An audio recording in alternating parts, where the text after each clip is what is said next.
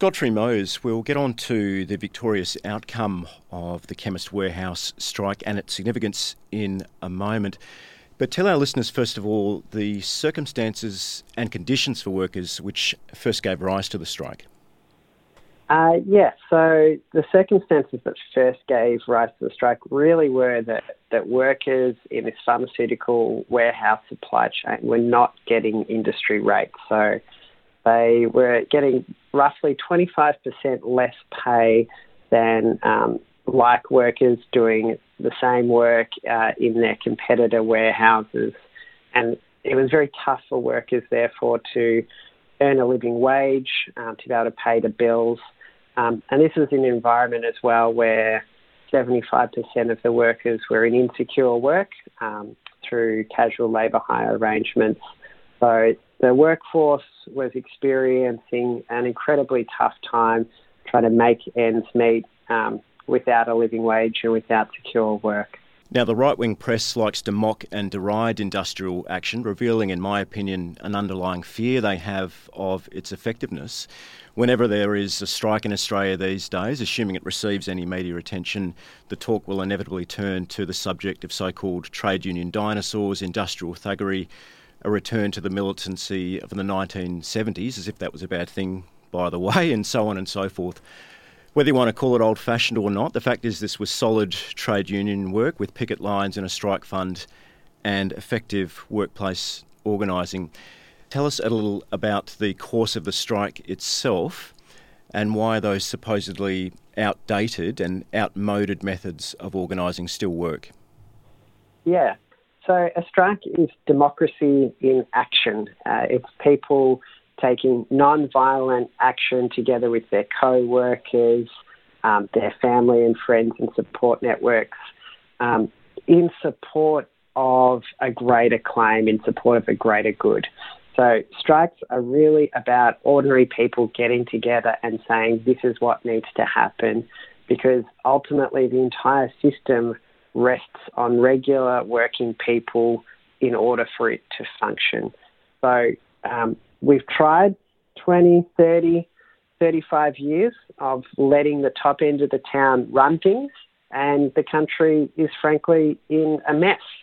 Um, we have existential problems, uh, be it in inequality, climate change, um, all sorts of areas and the elite aren't getting around to solving those problems. So a strike is an anecdote, uh, is an antidote rather.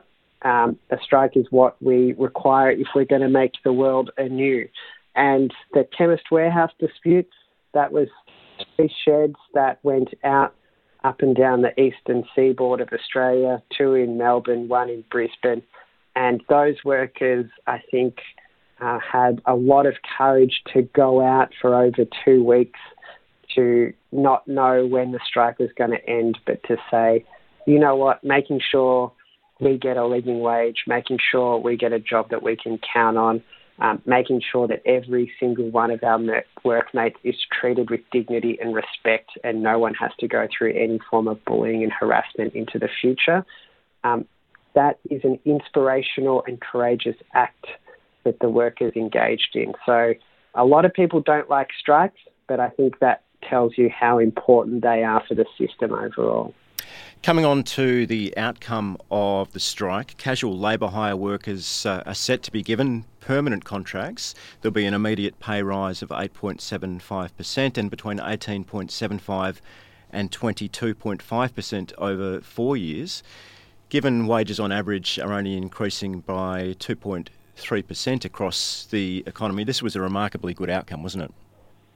It is an incredible outcome that the workers standing together achieved, um, and I feel proud to be playing a minor role as an official helping them out. Um, but it, it is really an incredible result. And I think there might be some heartache about whether such wage increases are affordable. Um, but this was really not about the headline figures. This was really about workers saying we need a living wage, we need to be able to live a life with dignity and respect. Um, that includes when we walk through uh, the office doors in the morning, and that includes when we go home and we have bills to pay, rents to pay, mortgages to service. Um, and frankly, any system that can't guarantee a worker a living wage or would be in a state of disruption if every worker gets a living wage, that reflects poorly on the system, not on the concept of, of workers getting a living wage. The National Union of Workers will now reportedly turn its attention to the multinational logistics company DHL, where it's pushing for a wage claim of 7% a year. How determined is the union and its members to, if you like, keep the momentum going from the Chemist Warehouse strike to set standards with regards to permanent contracts, good conditions, and high wages across every workplace where it has members? Look, we're bargaining every day of the week, and DHL is at a critical juncture. Um, uh, and what happens next is really in the hands of the workers, but um, in our role as union officials supporting delegates and workers.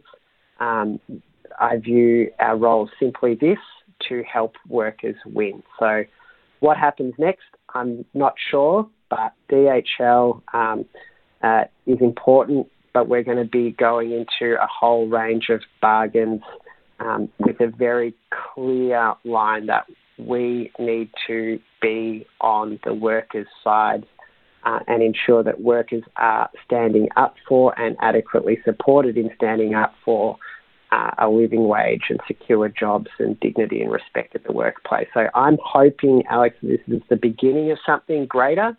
Um, and if it is, it's not just going to be about the National Union of Workers.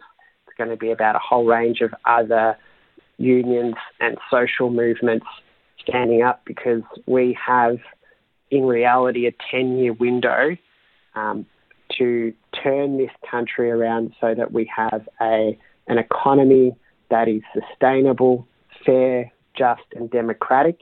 And if if we leave it to the corporate class and to Canberra, we know what's going to happen. We're just going to see a repeat of what we've seen for the last five, six years, uh, and even longer going back before that.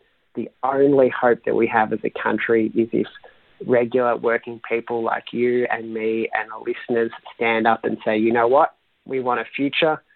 We're going to make sure we've got a future.